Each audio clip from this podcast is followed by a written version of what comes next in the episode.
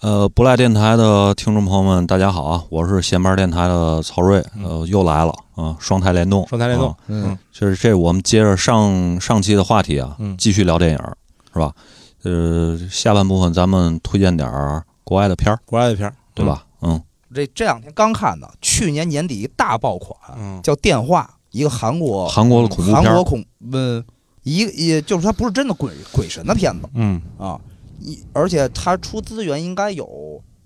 三个月了吧，我嗯剧透也没关系了吧？嗯没啊关系不是，问题是你们俩想不想看？没事，你说嘛，没事儿说不影响剧透我我我不怕剧透，啊，大这概就剧透不影响看。那嗯大概的意思就是，嗯，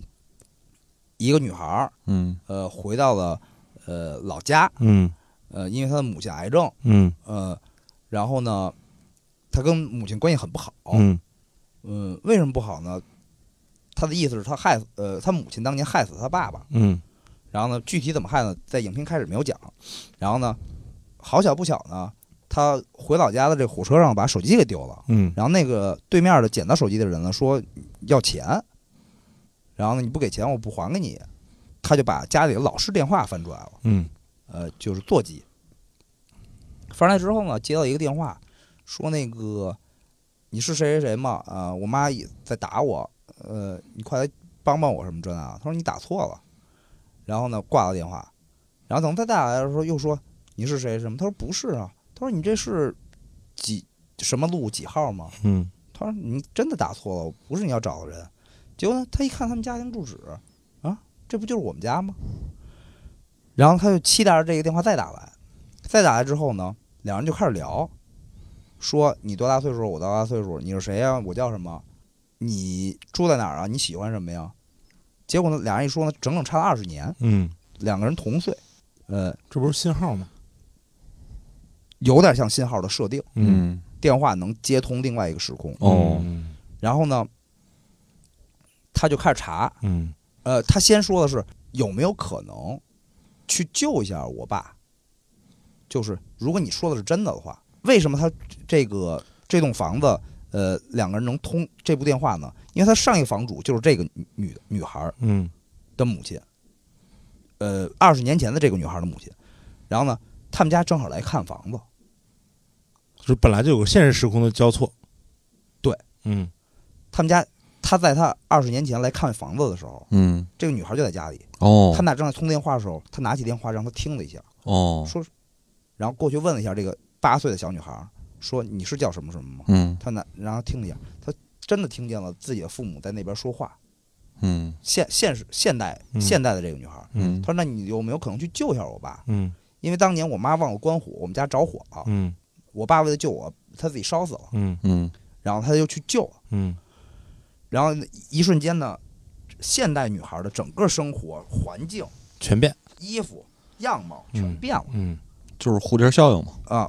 这又变成了蝴蝶效应。嗯，但是呢，他的记忆并没有过去二十年记忆，而他所处的环境里边的所有人都知道过去二十年发生了什么，但他只有他自己不知道。嗯这个设定是一个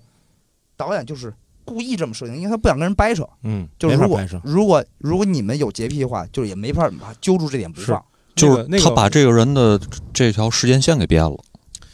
平行宇宙啊，对，莫比乌斯环，嗯对，也就是也不能以平行宇宙来解释，就是怎么说呢？就是接下来发生了无数次转变，都只有他的记忆从始至终不变。嗯啊，他嗯接下来开始好奇，两个人无话不聊，然后开始好奇，说：“呃，我查一下你你现在是在哪儿干嘛呢吧？”他就查了，呃过去那个女孩儿，然后查完之后发现她她在跟她通话的那个日期之后没几天就被他妈杀死了。那个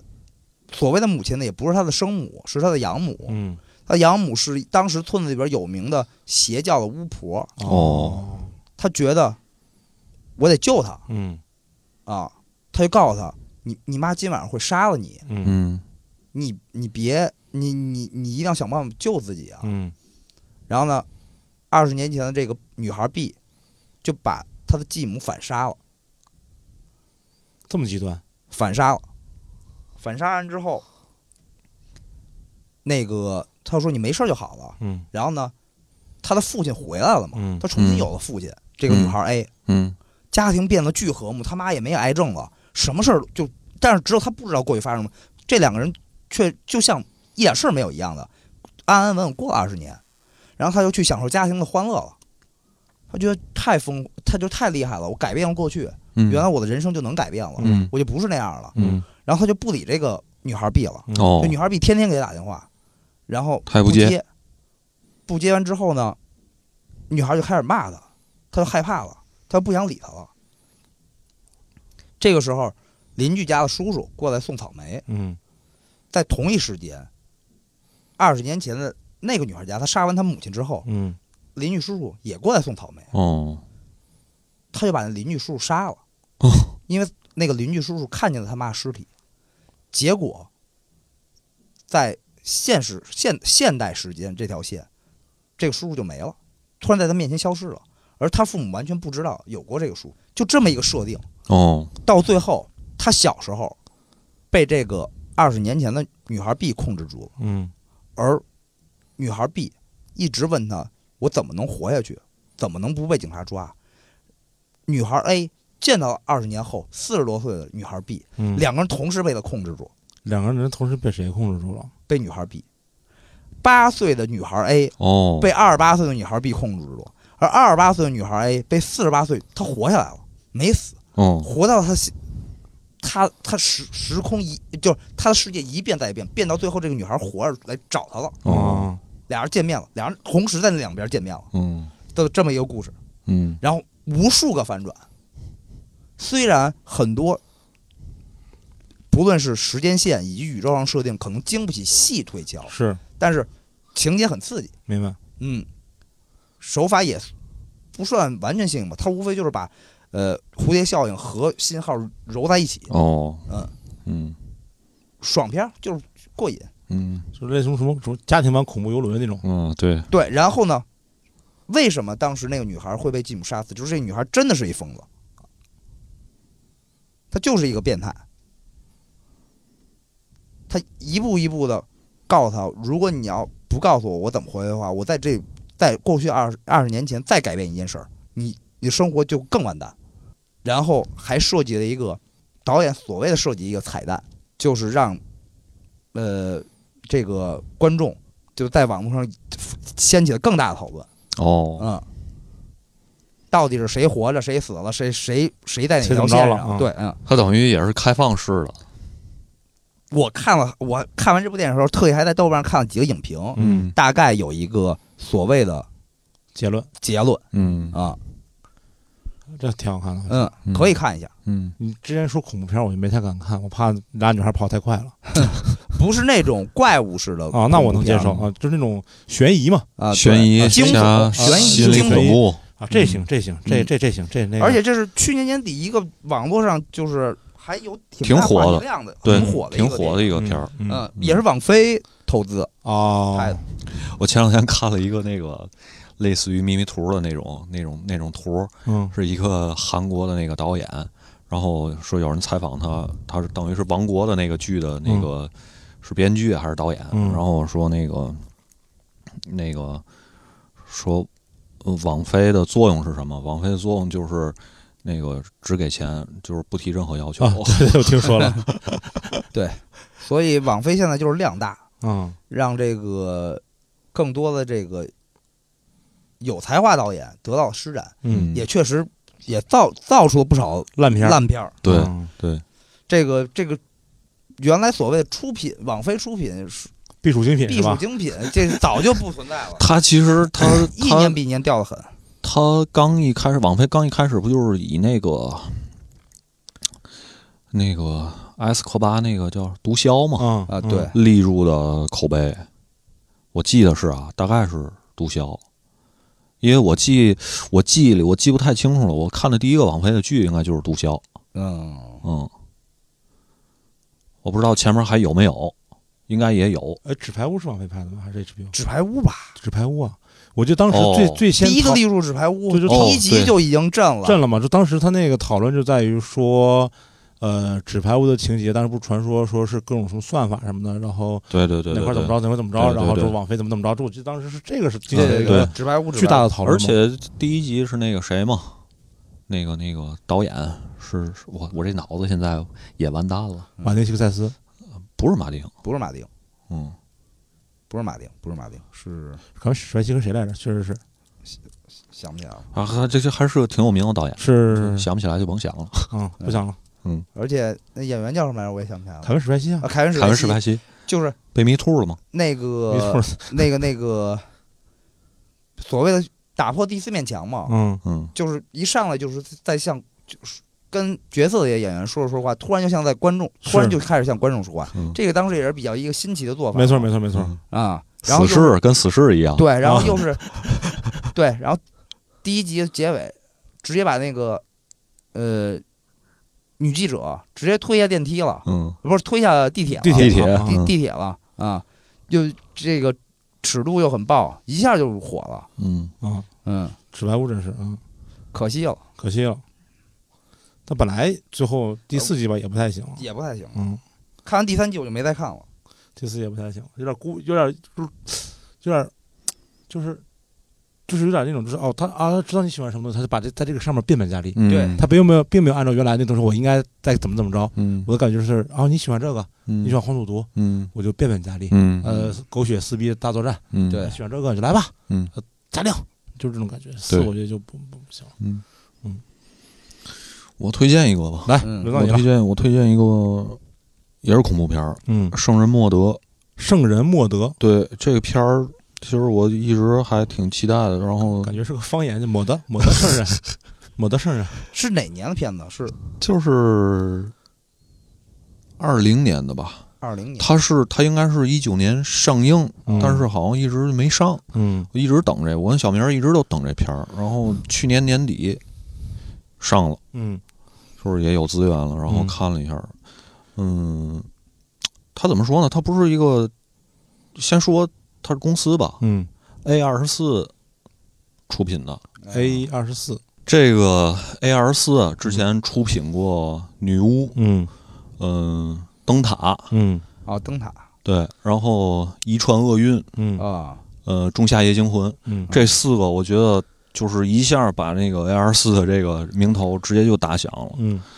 然后其实，嗯，他还拍过很多就是非恐怖片类型的片子，我也都挺喜欢的。就是这部《圣人莫德》，嗯它其实还是延续了之前那个就是《遗传厄运》和《仲夏夜惊魂》这种风格，嗯就是你表面上看这个，它是一个很很就是周遭的环境也好，包括这个呃摄影，包括灯光构图都非常讲究。这个片子就是给我的第一印象就是这样的。它是一个什么故事呢？是说一个女孩儿，她之前有一些不好的经历，就是挺挺生活很很很糟糕、很糜烂的这种。但是后来呢，她通过信教啊，改变了自己的这个生活方式，就是变成了一个怎么说呢？有一些精神洁癖，然后非常恪守这种宗教规范的这么一个人。然后他做的这工作是什么呢？是照顾去到别人的家里，这个有有重病的人，然后他去照顾这病人，然后这故事就开始了。然后他去一个病人家里面，那个病人是非常有魅力的一个跳舞的演员，但是他岁数大了，然后得了癌症，他要去照顾他。一开始他们俩的关系还很好，然后呢，就是随着剧情的往后发展，就是这个病人发现了莫德，他是一个非常和普通人有一些不太一样的这种这种这种感觉的这么一个人，就是表现在什么呢？呃，这个病人他可能时日无多，但是呢，他想在自己最后的这个生日开一个大 party，然后他就找了身边的好多朋友，然后这朋友呢有一个这个呃，他之前一直找的一个 money girl，嗯，然后也来了。来了之后呢，就是他们在家里边就开始狂欢、喝酒啊，然后寻欢作乐啊什么的。然后这莫德看见了这个场景之后呢，他就非常的气愤，然后觉得觉得你是一个病人了，对吧？你得你得你要你需要通过这种宗教的信仰，让你在临死前能够能够灵魂得得到到一宽个恕救赎。啊，对洗白白，对，但是呢，这个病人并没有去理会他这个嗯，而且把他给开了。嗯然后呢，这个女孩儿就因为这件事儿之后，她的生活又回归了那种之前糜烂的那种糟糕的状态。嗯但是她做完这些糟糕的事儿之后呢，她自己的心灵就是因为信教的原因，她又她又没法原谅自己，她就开始自残。嗯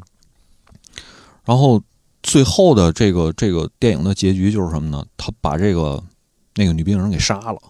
然后他去杀这个女病人的时候，他看这女病人已经变成恶魔了。啊嗯，啊，其实他自己疯了嘛，对，其实是他自己出现的一些幻觉。嗯然后最后他杀完这个人之后，他自己走到一片特别明亮的，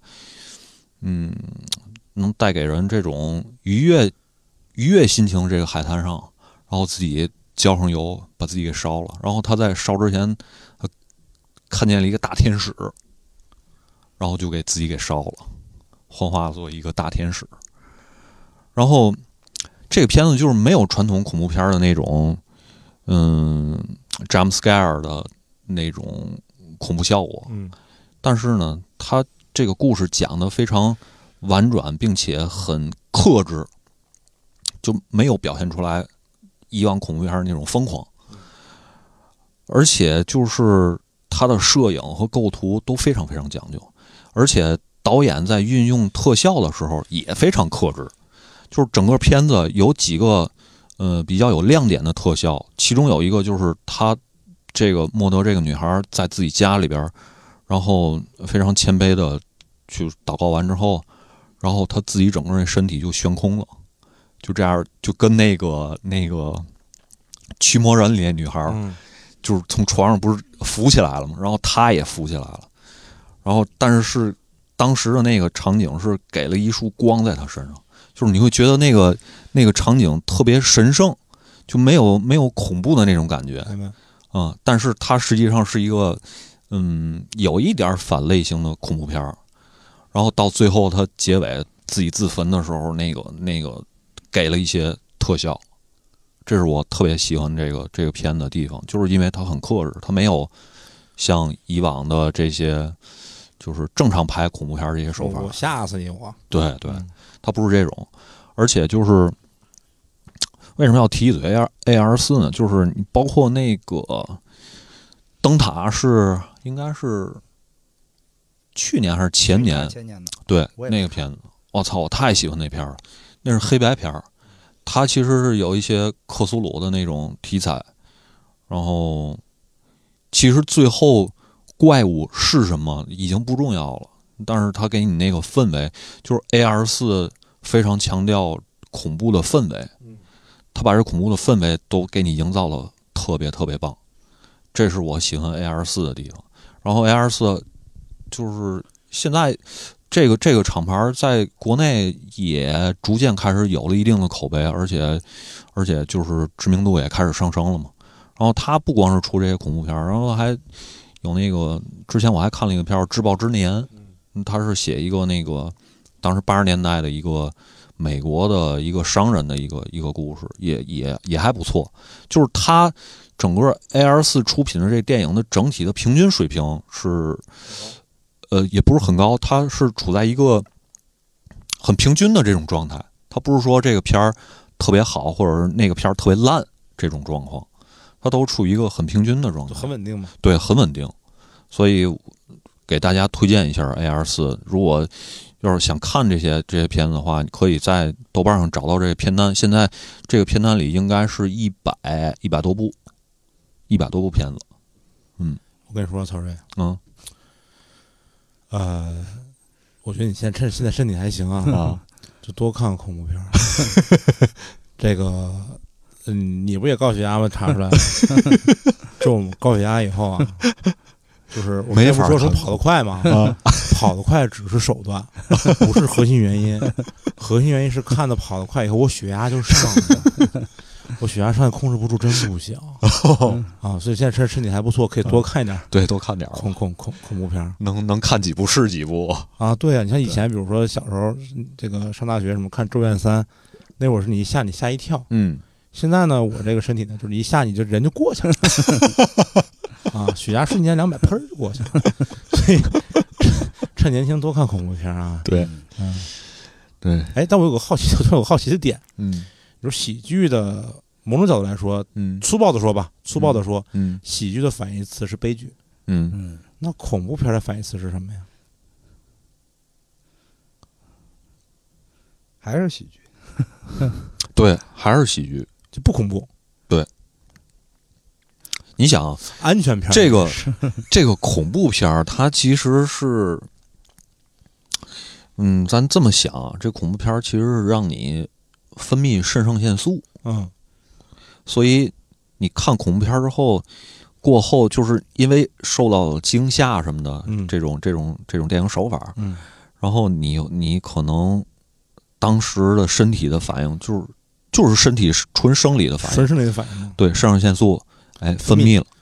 分泌完了，这个东西它是会上瘾的，嗯所以这是我喜欢看恐怖片儿的原啊，因。那不用看恐怖片儿，前两天看美股就行了。B 站一晚上跌百分之十七，我跟你说，这个我觉得也能拍成恐怖 片应儿。该可以对啊。大空头二，大空头二，对， 所以呃，第一个推荐的就是《圣人莫德》圣人魔的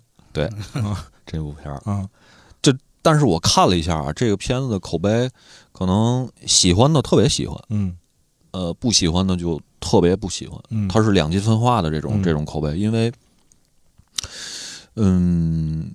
大家是冲着去看恐怖片儿得到这种惊吓感觉的，但是你在这个片子里可以呃告诉听众吧，就你不会有太多的这种感受明，白明白，你更多感受的是他通过细致的摄影、镜头，然后构图，还有光线，给你营造了一个比较压抑的氛围。嗯，哦，那我不用看，我上班就行了，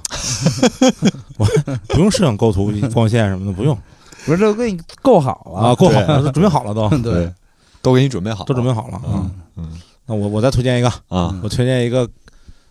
哎，这个纪录片儿，嗯呃，也是出了资源马上看的，嗯， 《绑架布兰妮斯皮尔斯哦，，我没看呢。我下了还没看》嗯啊，嗯就是，呃，这这这个我觉得说实话也挺恐怖的，嗯就是，呃，就纪录片嘛，它其实就是讲的就是呃整个，呃，就是布兰妮之前可能从生孩子前后，然后被嗯出名之后被狗仔队跟拍，然后嗯整个比如说精神状态不太好了以后，被他的呃生父嗯和律师团队呃控制嗯监护，监护，其实是监护。嗯而是很奇怪的一个法律，嗯，对，是很奇怪的一个法就律。是说他的精呃大概意思就是说，想方设法证明了他精神不稳定。对，然后哦他的父亲和以及他律师团队呢，作为他的监护人存在了，哦，就是一个成年人，呃，嗯，多了一个监管监护他的整个团队。对替他那不做就是所有的决定，那不就是真疯了吗？管他所有的财产。啊，那不就是真疯了吗？对，然后那个里面就是就是是他在反，我觉得他反反映两件事情，一嗯个是所谓的狗仔队或者媒体对于名人的这种呃无休为止的无休止的围追堵截，嗯就你看着真的特别心疼。呃，里面有一个有一段是视频表现，但是之前我看别的，呃，我忘了是谁写的，就是有一段有就是之前有个照片，就布兰妮抱着孩子在一个咖啡馆。嗯我当时情况就是好像说是就是就是就当时就就几十上百的这种狗仔就是追着他，你只要出门，你像嗯一百人围着你，咔嚓咔嚓咔嚓咔嚓，他就抱着孩子想去一个咖啡馆，说能不能让嗯我躲在这儿，但是根本就没有人帮他，所有人在笑他，嗯就是嗯哪怕他是一个名人，我觉得他也不应该被这样嗯，对待，况且他没做错什么事儿，对，对吧？嗯他况就况且他没做什么事儿，第一个是关于媒体的这个。这个这个这个呃，一个一个一个、呃，怎么讲？就是把这个状态给大家看。嗯但是呢，呃，这个东西呢，就是 没有买卖就没有杀害。媒体为什么要做这个事儿？因为他采访一个当时的一个狗仔，呃嗯一个摄影师，就专门就是去追拍布兰妮，是因为包括一个杂志的编辑，就是因为那个时候，如果你能给一个杂志一张布兰妮的照嗯片的话，你会得到非常多的钱。嗯嗯呃，那为什么杂志会给摄影师非常多的钱呢，粉丝是因为读者会买这个东西。粉丝对，所以核嗯心来说，其实是在这个链条里面，几乎没有人是无辜无的，辜的，嗯呃，每个人都就不能不敢说是为这个事情负责任，嗯这都值得想一想。就是现在可能不是这种那种那个黄金时代了，就是你可能拍张照片上杂志，你买杂志，杂志杂志赚钱，嗯是互联网，是互联网媒体也嗯是这样的。流量，对，无论这个明星你喜欢他还是不喜欢他，然后我觉得至少大家应该把他当做一个人来看。嗯大概讲这么说，是第一个事儿。第二个事儿，我刚才说，群人说这个监护的嗯问，题，这是很奇怪的一个问题，对，就是一个成年人让另外一个成年人，然后来监护他的生活，嗯来替他做决定，来安排他的演出，呃，然后呃呃，甚至管他所有的财产。嗯呃，这个电影里采访了之前他爸的这个律师团队里面的一个人，呃，就问他说：“这个，那如果说这个，不然你觉得说我 OK 了，我可以不需要监护了，我该怎么办呢？”他说：“你可以嗯提起这个流程，嗯，说我已经正常了，嗯我不需要被别人监护了嗯啊。”然后他说：“你可以这么干。”那个那个纪录片里那个人就问他说：“那这个是就这个是之前有人成功过吗？”没有，哼，没有。就是 对，因为你一个正常人，你怎么证明自己正常这件事儿本身，我觉得就不合逻辑。对对，就不合逻辑嘛。对啊，就没有，嗯呃，就就是这么个纪录片儿，嗯也就是用这个听众话说没头没尾，嗯呃，也不是没头没尾，就是它没有结论，因为这个事儿现在还是个正在进行时，对，哦，它稍微有一些改善，他就等于现就是在，嗯即使是在现在，他对还是受到他是是的是的是的，哦它唯一的一个改变，就是因为很多布兰妮的粉丝开始组织游行，然后做呼吁，嗯，然后希望是那个就是那现在个就变成就他虽然不叫坐牢啊，但已经叫释放布莱尼了对。哦释放布兰妮啊哦就是这么一个事儿。然后嗯呢，他唯一的稍微好一点改变是，呃，他的遗财产，呃，不再是单独他爸来管了，嗯会有什么银行、什么机构类似的来的共同监管，就是他没有权利花自己的钱，你明白吗？对，就是他相当于有一个基金会了。相当于有个基金会，就相当于有个别的第三方机构嗯来跟他爸一起来去管这个事其实就是其实就是基金会，儿啊。嗯每年支付你点儿你生活费。生活费，嗯对，，然后这里最讽刺的是，在法庭上，就他布兰妮不是想解决这个问题吗？嗯在法庭上，他的律师团队嗯，和他爸的律师团队都是布兰妮在出钱，嗯，你明白吗？明白因为了这是他的事儿明白了对，嗯啊，就太可笑了这个事儿、嗯，啊，就太太太可笑了。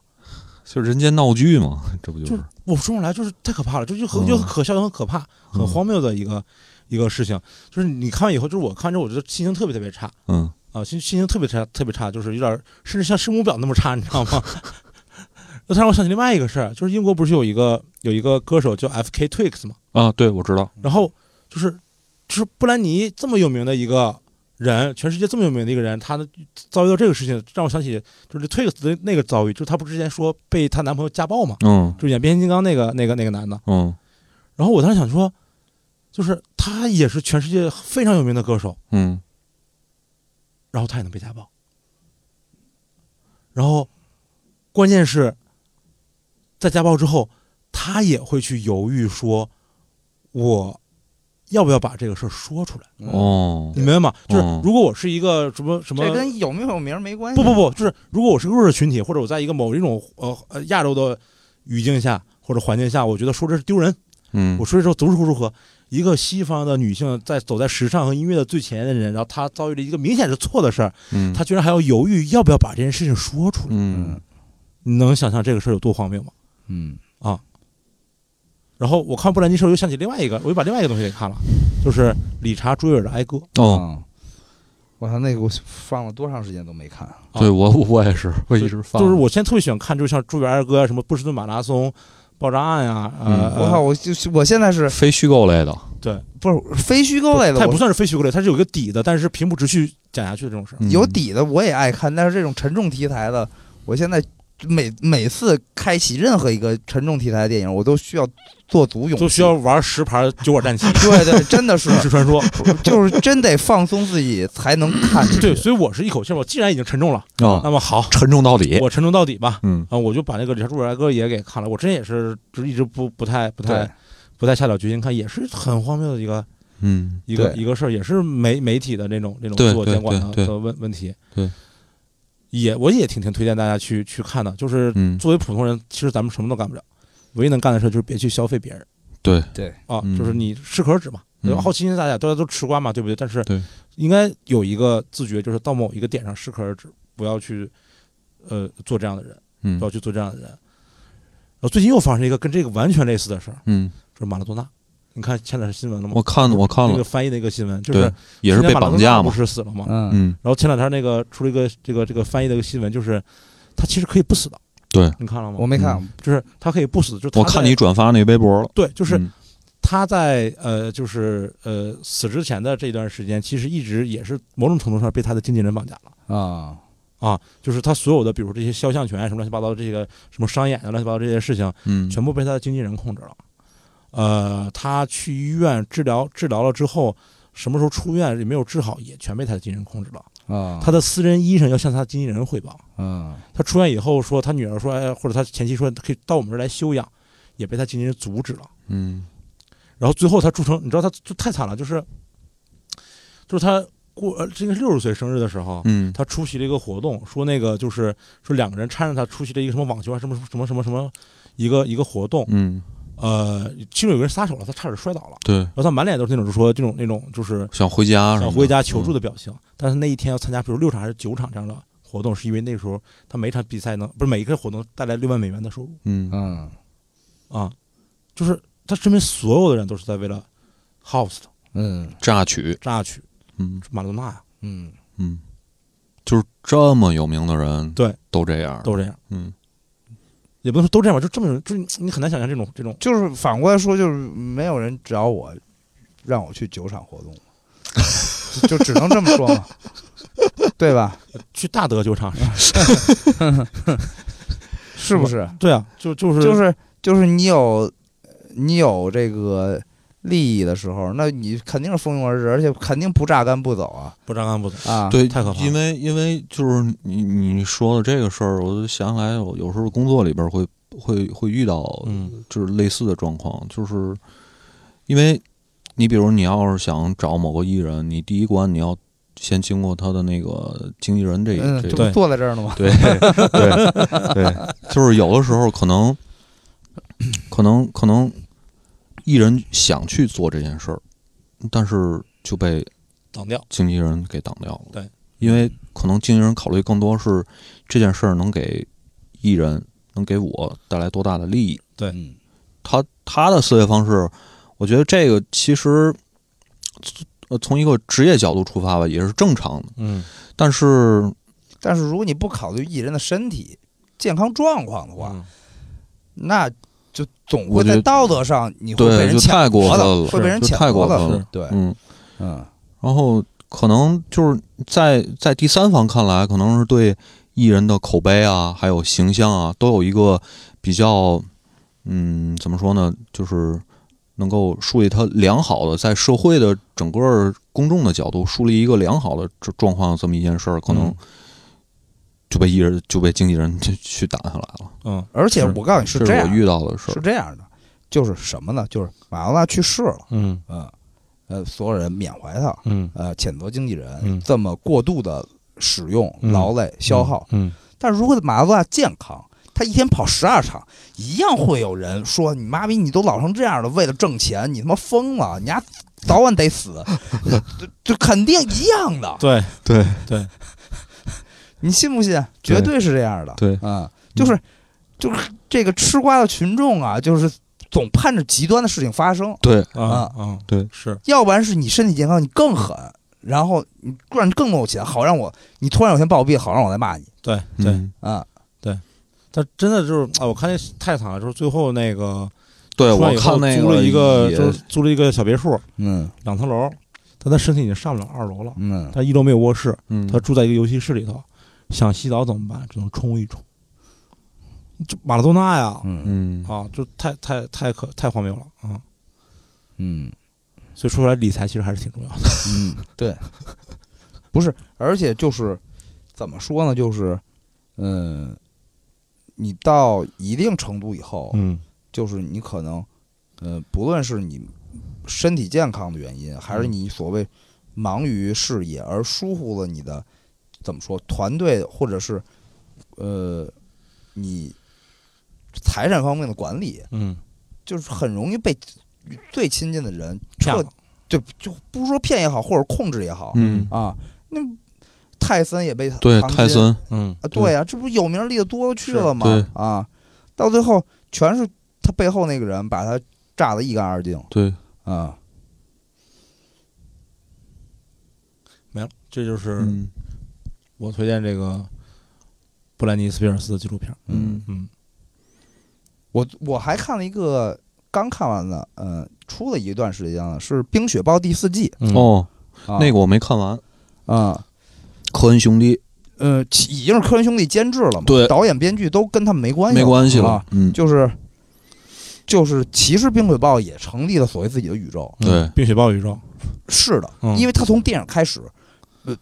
都是相关的。呃，第一部是呃电影的后传，嗯第二部是呃第一部的前传，嗯嗯对，第三部是第一部的后传，第四部是第二部的前 传，他一直反着来，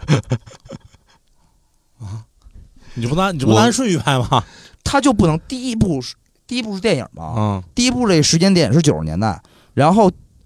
电影，然后第一季是两千零几年。嗯然后呢，第二季是嗯八十年代，嗯，是第一季的父辈，对，在也在电影之前吗？对，在电影之前，但是虽然跟电影关系不大，是但是是跟第一季有关系的。第三季虽然人物上没有什么关系了，但出场的人物有第一季里边的人，后对来在第三季出场，没错儿，而且是第一季事情早就结束了以后的事儿，这个人在第三季出场了。是那个不会说话的人吧？对，那个哑巴嘛，对，哑巴，呃，大龙小龙，对啊嗯，然后第四季一直到最后揭示了其中一个人是第二季的一个重要角色，而且是一个小孩儿，他在第他在第四季里边是一个虽然不是主要角色，但是是一个关键人物。他作为一个小孩儿，十岁，然后他是第二季里边的一个重要角色。我特别我特别喜欢第二季，我也也我也特别喜欢第二季，第因为一季、第二季我都挺喜欢的。对前两集都都可以，第主要是三季、第四季的水呃水平是有下滑的，对但是如果你是那种偏迷影类的影迷，或者说你喜欢探究之间的彩蛋的话，嗯会特别有意思。对，就是我得我得就是每看完一一集，嗯我都得找几篇文章来看分析，它在里边，比如说对应了第二季的某一个场景，嗯以及就是因为我是我是并不是追着看的，嗯我是嗯等出完了才看的。嗯但是呢，当时已就是已经有豆瓣的网评写完了整个的条理了嘛，我嗯还，得特意拉开别的前面他说过的那些剧透，我专门拉到那一集，我跟这个呃得对上，影评一块儿在猜测这个人是什么，然后他提他告呃这个影评告诉我，呃对应第二季他还截图，比如说我觉得太有意思了，嗯，但是中间的过程其实有好多莫名其妙的，你都不知道在对应什么，对，在致敬什么，他致敬的都是他自己。就是我我我为什么喜欢第二季？因为第二季有好多特别神秘的东西，嗯，比如 它它就是这场景，嗯它没有任何交代，嗯就在一个荒郊野外突然出现了一个飞碟儿，啊对，然后那里边有一个不太重要的角色，一个老头儿，他自己写了好多外星的文字，嗯。就是这一点特别让我着迷。然后第三季是那个保龄球馆，对，突然出来一个老头儿，然后那个呃主角之一已经死了，嗯然后他说这就是那个主角，拿出一只猫来，第三季的那个主演是伊万麦格雷格，伊万麦克格雷格嘛，嗯他一人分饰两角儿，对饰饰演呃亲兄弟，对，然后其中一个去死了，意外死掉之后，然后那个他的女朋友，然后呢被追杀，然后呢在一个保龄球馆就碰见了一个正在喝酒的老头儿，那老头儿也没有交代来由，然后呢就掏了一只猫，说这就是转世的他，我就是故意下套嘛。就是就是科恩兄弟的好多片子都就都都都是这就是种，胡胡来嘛，对其实怎么说呢？就是你知道，有点像那个《春娇救志明》最后那个，他走在那个水库边儿上，嗯不是来了一个外星人，他问他我跟张志明到底能怎么样吗？嗯啊，就就是那种莫名其妙啊，对，就明明前面都巨现实，是是是，巨巨实际的情节，就来了一个莫啊名其妙，而且还就是贾樟柯，嗯好像是《天注定》那个片儿吧，嗯还是还是哪个片儿？我我我忘了啊。就是有一个场景，就是好像是王宝强还是谁，在农村的那个那个路上走着，然后嗯旁边飞一过个去飞机下去飞了机下去了。嗯啊，对对，那时候我琢磨好长时间，啊那个我听小明儿跟我说，嗯那个片儿是致敬那个安东尼奥尼啊，还是费里尼？嗯，因为他们都是泥，对那个这个大师，这些大师在在拍电影的时候也有类似的这种手法，就是他哦就没没有什么任何意义没有什么道理，就没有意义。嗯嗯然后第四季还出现了鬼魂和一个两个奇怪的病人，然后那个全都是就是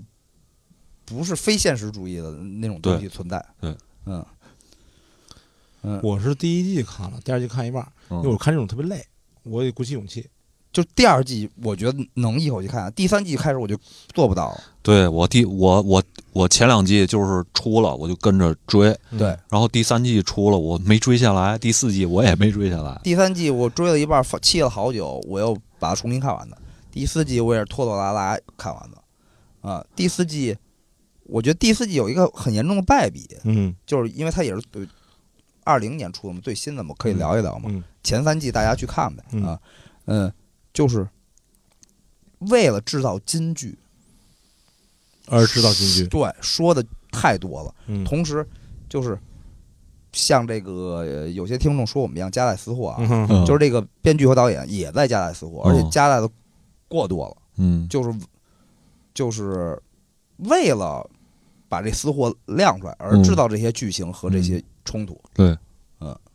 但然是后第人物的智商该上线的时候呢，是为了制造私冲货；该下线的时候是为了让嗯对面制造啊，夹带私货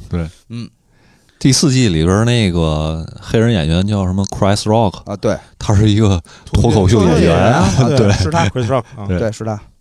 他是主演。对啊，嗯，他是主演，就一上来很有气势，对就是两就是呃帮派嘛，帮派，嗯嗯一上来是呃这个，我想想，一上来是换儿子，换儿子，呃，美国的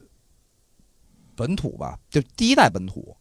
然后呢，迎来了爱尔兰帮的挑战，对嗯二然后两个人换最小的儿子，互相当人质，对嗯然后呢，爱尔兰反水，带着他过来把他杀了，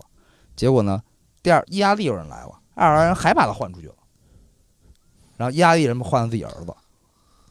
嗯，然后呢，意大利人就是第一季一上来前十分钟交代巨快，就是已经是黑黑帮的三代更迭了，对哦，然后呢，嗯，特别这时快候主角登场了，黑人的帮派，帮帮派派出现了，来挑战这个。呃，意大利意大利帮嗯嗯，也换儿子，也是换儿子。对，嗯， 嗯，就是因为它是五十年代的故事，啊嗯，嗯，就是服道画都很专业，很漂亮，嗯对嗯，但是就是过多的这个不接地气的话，以及过多的这个为了宣扬呃平权、种族以及这些私货，啊，让人物始终一会儿高高低低的呃对有脑子，一会儿没脑 子，工具人嘛，对对，嗯，我回去把把这补一下吧。就你有兴趣的话，就是看完第二季，其实也可以结束。哦，，对，嗯，就是因为我觉得前两季真的很精彩。是是嗯，就给我留下一个明尼苏达雪特别大的印象。对，嗯而且它最有意思就是，其实它从来跟发狗不在不在发狗，它发狗它是架架空了一个阵嘛，嗯就是说发狗，但是所有人都在发狗，就是它设定了这个真实的嗯真实的这个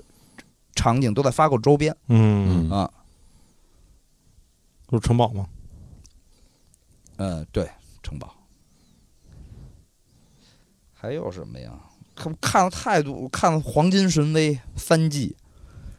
然后为了看这个 完嗯结了吗？没完结，没完结，没完结，那我等完结了啊我再看吧。哦那我不知道什么时候完 结了。然后《进击的巨人》至少漫画完结了，我没看过漫画，我也嗯，我也不想被漫画剧透，我特意躲着那些对，我也懂了。呃朋友圈呢嗯对。然后，呃，为为了看《进击的巨人》，我还重先把前三季重新看了一遍啊，啊。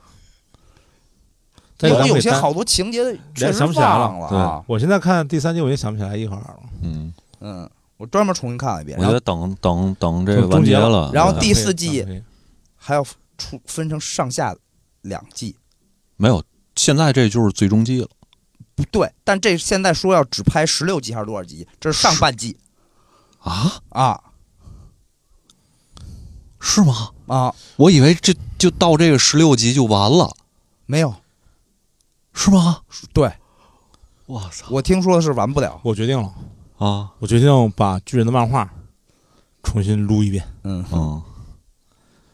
我觉得这个这个就这几这这不能说这几年吧，嗯就是呃呃，就是之前我看《鬼灭》，嗯呃，就重新燃起了我看漫画的热情，哦嗯所以我就把就比如《鬼灭》啊，然后《梦幻岛》嗯呃什么的我就开始看。呃，我觉得反正包括看《鬼灭》，呃，《梦幻岛》，呃，《尼游之国的爱丽丝》，嗯呃，这个无论是动画片儿还是呃剧剧嗯，都没有这个漫画好漫看画好看，但是有例外。例外的话是我稍微看了一下那个《咒术回战》，嗯呃，《咒术回战》的漫画，因为它的设定应该是那种呃高校热血青春高校，哦对我来说有点太太对我听说也是比较低，稍微有点低龄，对有点嗯哦低太低龄了，嗯所以我就漫画我看不下去。嗯但是呃，动画片因为它打斗场景比较嗯帅气，嗯，以所以就是你还是挺挺那个，相对来说比漫画好看，但整体故事就太低那我觉得漫画是失败的，嗯就是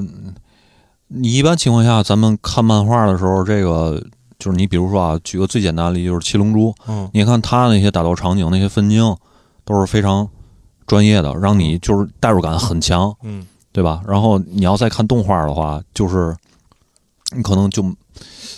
你感觉就没有像看漫画那种过瘾的那种感觉，因为它动画就是很水，对始终一个动作在重复对但巨人不是，啊。对，巨人不是，嗯然后就是我那这是年代的问题，对对就是对，那个时候不论是呃七龙珠，甚至是足球小将，嗯嗯他，始终在这个一个绝招得能发嗯对他妈对对对半级，是对但你在你在不都说漫嘛漫画说这里个就是翻两页就翻过去节而那了过个那个不说嘛，那个灌篮高手，那个足球小将啊嗯是那个让人知道这个地球是圆的嘛？ 啊，对，灌篮高手最明显，就我记对得特别清楚，那灌篮高手木木的执着，对。嗯啊，就是木木那一期，我对上初中看了嘛。几集啊？那是我上我跟你说，我上初中住校，啊，我周日晚上临走之前啊，嗯看了上 一集，木木说准备投投球了，我住校了嘛，嗯没电视，嗯初中住校哪有电视？嗯 回来还没投出去呢，还没还没投出去呢，嗯，对啊嗯就就就这样嘛，嗯对嗯，拉的太长了，拉太长了。确实就动画里边也有也有一些水分，但是黄金神威嗯已经没有了，就是现代的这几年新出动画已经摒弃了这种恶习了。黄金神威真的非常好看，而且是一个北海道民俗加美食的哦番。哦，对我我我我也那是那听这么说着了，呢我回去我补一下，嗯咱们可以聊一些，对，就是在巨人面，这巨人肯定值得单独聊聊一期。对对，呃，黄金神威，像我之前最近我特别推荐那个电锯人，嗯嗯、然后包括爱丽丝，嗯就，爱丽丝漫画很好看，我觉得比比就是弥弥留之国的爱丽丝弥留之嘛，国的爱丽丝哦剩下的动漫我都没怎么看过，但是日剧我确实看了不少。嗯，嗯，但是《弥留之国的爱丽丝》题材本身，我觉得限制很大，就是类似于大逃杀的那种嘛，啊大逃杀加上解谜嘛，对，哦密室，对，但是嗯最后我觉得还是比，反正至少比那个那个，呃呃剧好看，那哦个剧太单薄了，嗯，我还看了，呃，就就可以留下来之后那日本日本特辑，我们再说啊。但是我还嗯看了《岸边露伴》真人版，就没看过没看过。你没看过《JoJo》是吧？我知道周，但周太长了，我不知道从哪开始看。对啊我也是，就是因为我上初中还是高中的时候嗯就知道乔乔，嗯知道这漫画，但是我就一直也没有机会看。其实它的动画版啊，呃，每一季之间以及它的漫画每一部之间联系很小，几乎可以忽略。哦它是每一部是一代主角，哦，这个人从一一九几几年嗯打，然后他的儿子、他的孙子，然后孙子之后新的 JoJo 早就跟这个家族没关系了，哦啊，是反派里的孩子也有跟他们怎么说呀？就是因为简称都叫 JoJo，而嗯直接让呃这个这个这个呃作家直接让他变成了主角，哦就没啥逻辑是吧？不是没有逻辑，就是两大家族的斗争，但其实每一步单拎出来这个斗争，呃，你只需要知道这个都跟这两个家族有关系就行了。嗯哦但是他出场人物都是新的，哦，我看了第一部，呃，就是最第一部的那个周周，然后第二部不就去美国了嘛，呃，对，我就乱了，嗯我就因为他是他儿子了，我乱了，就是我四部都看了嘛，到第四部的时候已经跟这三代人都没关系了嗯。啊，我乱了，我甚至看完第二部周周，我就准备看听一下周周面了，就是 完全完全不知道怎么连上了。就是反正就是喜欢摇滚乐的朋友，嗯，肯定是我觉得推荐周周，因为它里边的人物所所有的哦人物的字啊名字和替身都是来自对于摇滚乐摇队，摇滚乐名字，嗯，R I O 什么的，嗯嗯回头呃找找一期日本特辑咱说说吧。嗯，然后我再最后提两个，嗯，呃，一个是去年也挺火的一部韩国电影叫《无声》，无声，呃，是刘亚仁演的，哦嗯对，啊，嗯呃，就是他不不会说话嗯啊，然后他是一个叫什么清道夫，嗯，专门替黑帮做完事之后对，打扫现场的那么一个人。跟他跟他师傅是吧？然后呢，这不就是那个清道夫吗？就是那个美剧清道夫那啊嗯清道呃，夫 对，其实其实我所以我就说的这个清道夫嗯嗯，所然后呢，大概意思就是呃，别人绑架一小孩儿，嗯叫他们来照顾，对，嗯呃，他跟小孩儿是产产生了感情，产生了感情，他最后把他送回去了。中间这个过程以及最后的嗯有一个小反转，呃，俩人演技在线，剧情呢很很简单，嗯就是嗯没有太多的呃花哨的大起大落，呃，但是这个中间这个你看起来以为的这个这个填充进去的感情，嗯其实都是虚假的。啊？你以为小女孩对他的信任，你以为就就是其实都是假的。嗯，就是最后有一点失落。嗯，他不是凭着这个无声拿了是青龙奖还是什么的？，对，应该是吧。就是刘亚仁现在应该是人韩气韩国新生代对男演员里边，或者是马上变成了呃，就是中生代代表人物的呃第一了吧？因为嗯上一波我最喜欢的那几个男演员，其实岁数都不小了。黄正民什么的，呃，对，黄正民啊，黄正民还演了一个韩剧，呃、哦，呃，叫都但是我我没看那个，叫《沉默的证据嗯》啊，我没看完，刚他好像是整个十六集吧，我刚看了十集，大概讲的是一个呃记者挑战不公，嗯然后报道真相、嗯这么一个故事，然后后半部分稍微有点疲软。嗯但是我对黄晓明的滤滤镜比较大，所以如果如果跟我一样的就是听众朋友可以去看一下。对，啊喜欢黄正民的就是看一嗯，看。剩下我喜欢几个何正宇、嗯嗯李秉宪、嗯嗯李正宰。嗯，李正宰我推荐那个叫呃辅佐官，辅佐官，嗯嗯，他已经演了两季了，嗯讲的就是议员后边那个相当于秘，有点像秘书的这么一个人物。去年去年的那个《从邪恶中拯救我》，不是黄正民跟那个李正宰两、啊两对个人，呃，但是那个片儿确实挺拉胯的，有点拉胯，我有觉得点拉。胯。嗯，那个也是打斗戏精彩，但对那个最后这深情戏，嗯，就是感情没建立起来。对，就是你你你再对比他们俩在《新世界》里的那个、嗯那个、嗯那个，新世界呢，过过于经典了，过于于对经典了。对，嗯，然后还有一个就是我想推荐的叫呃，去年出的第二季啊，呃，嗯、这我操，完了，刚看完就忘完了，了 完完了，了，这什么脑？什么什么脑子？这是我我我再推荐一你个先你先推荐，啊，我再推荐一个，推荐一个《猎凶风和谷》，啊、这这这是二零一七年的片儿，嗯呃，它整个这个这个电影儿其实是呃设立在那个美国的那个呃那少数民族叫什么来着？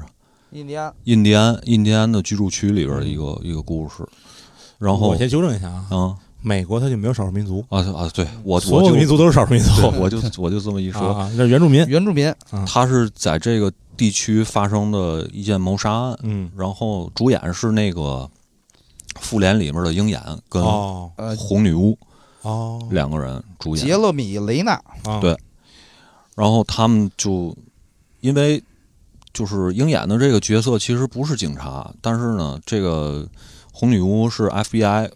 就是因为发生凶杀案了嘛，嗯就是 FBI 得过来介入，嗯介入之后呢，然后呃，鹰眼他是类似于一个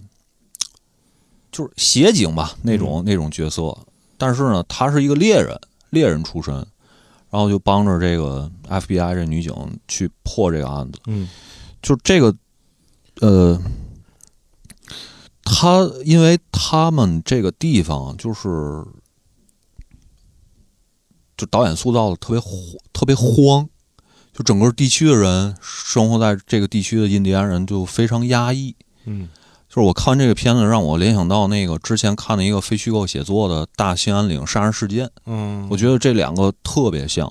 就都是由于这个地区的压抑的环境，导致了人在这个地区所制造的一些一些奇怪的事儿，对，嗯然后重点想说一下这个导演嗯泰勒·谢里丹，嗯他是那个《边境杀手》嗯呃《赴汤蹈火》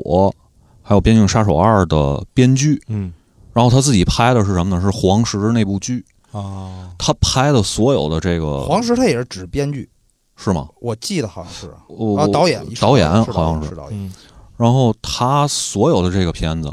还有剧，都是跟这个《猎熊风火谷》相类似的这种这种题材的，嗯都带有这个印第安人嗯在这里边有重要的角色的这个这个剧，就是这而且个《边境杀手》加《赴汤蹈火》加《猎凶风河谷》嗯这三部是一五一六一七，就是被影迷称为就是泰勒谢谢里丹的西部三部曲，哦，嗯，都是现代化的西部，对嗯就是呃，印第安人已经特别的势力已经特别的微小微弱了，对同时呢，上上一呃上上一代势力最强大的农场主呢，其实势力也已经在下滑了。嗯面临着新兴的资本，酒店、呃赌场、呃甚至是地产地产、呃旅游这些的挑战，他们想守住他们的呃牧场，嗯，而呃哎印印这听起来不是黄石吗？这就是黄石，其实这都是这都是一个人编的哦，啊、他都是编剧或导演，嗯然后然后呢这个它是在这个大背景下边儿对发生的发生不这同的些故事，嗯这些在空旷的西西部、北部地区发生的，不论是命案，不论是呃枪战，嗯不论是金融上的啊、贩毒贩毒，都是嗯这是他的都是这个背景，都是这个位置。对然后《猎熊风河谷》最后的一场枪战戏，我觉得我操太棒了，就是在混乱之中，然后你就看到那个，就是你你你一开始都不知道是好人还是坏人在倒下，嗯就是瞬间这这这一个镜头，晃死了好多人，就是那个爆发力，你包括那个《边境杀手一》里边一上来的那个爆炸戏，我操，就是带给你的那个去感官的那种刺激，我觉得跟以往的这种警匪啊、枪战的这个这个片子完完全不一样。我就差这部没看，今天晚上我就回家看了，准备嗯，也是拖了好几年了。对，你像一七年上后，然后那时候《边境杀手》早就看了。嗯然后也也看了那个《赴汤蹈火》，而且《赴汤蹈火》的时候，我还不知道是同一导演，我看完之后才发现是同一导演，因为《赴汤蹈火》拍的特别平，两兄弟抢银行，对，其中一个让另外一个走，拿钱走嗯去救我们农场，嗯他留下银警察，嗯，然后他被击毙了，故事就这么结束。哦，但是他特别喜欢用那个印第安人，啊，对，对，那个那个那个人，就是几乎在每个戏里都有，《边境杀手》里没有他。嗯，哎，剩下好回都头有咱也可以再专门说一期西部戏。没问题。新西部，嗯嗯，不论是新西部老西部吧，反正就可以拿来也可以做对比嘛。嗯，对，嗯，就是就是他呃，传统的西部类型片儿里边儿的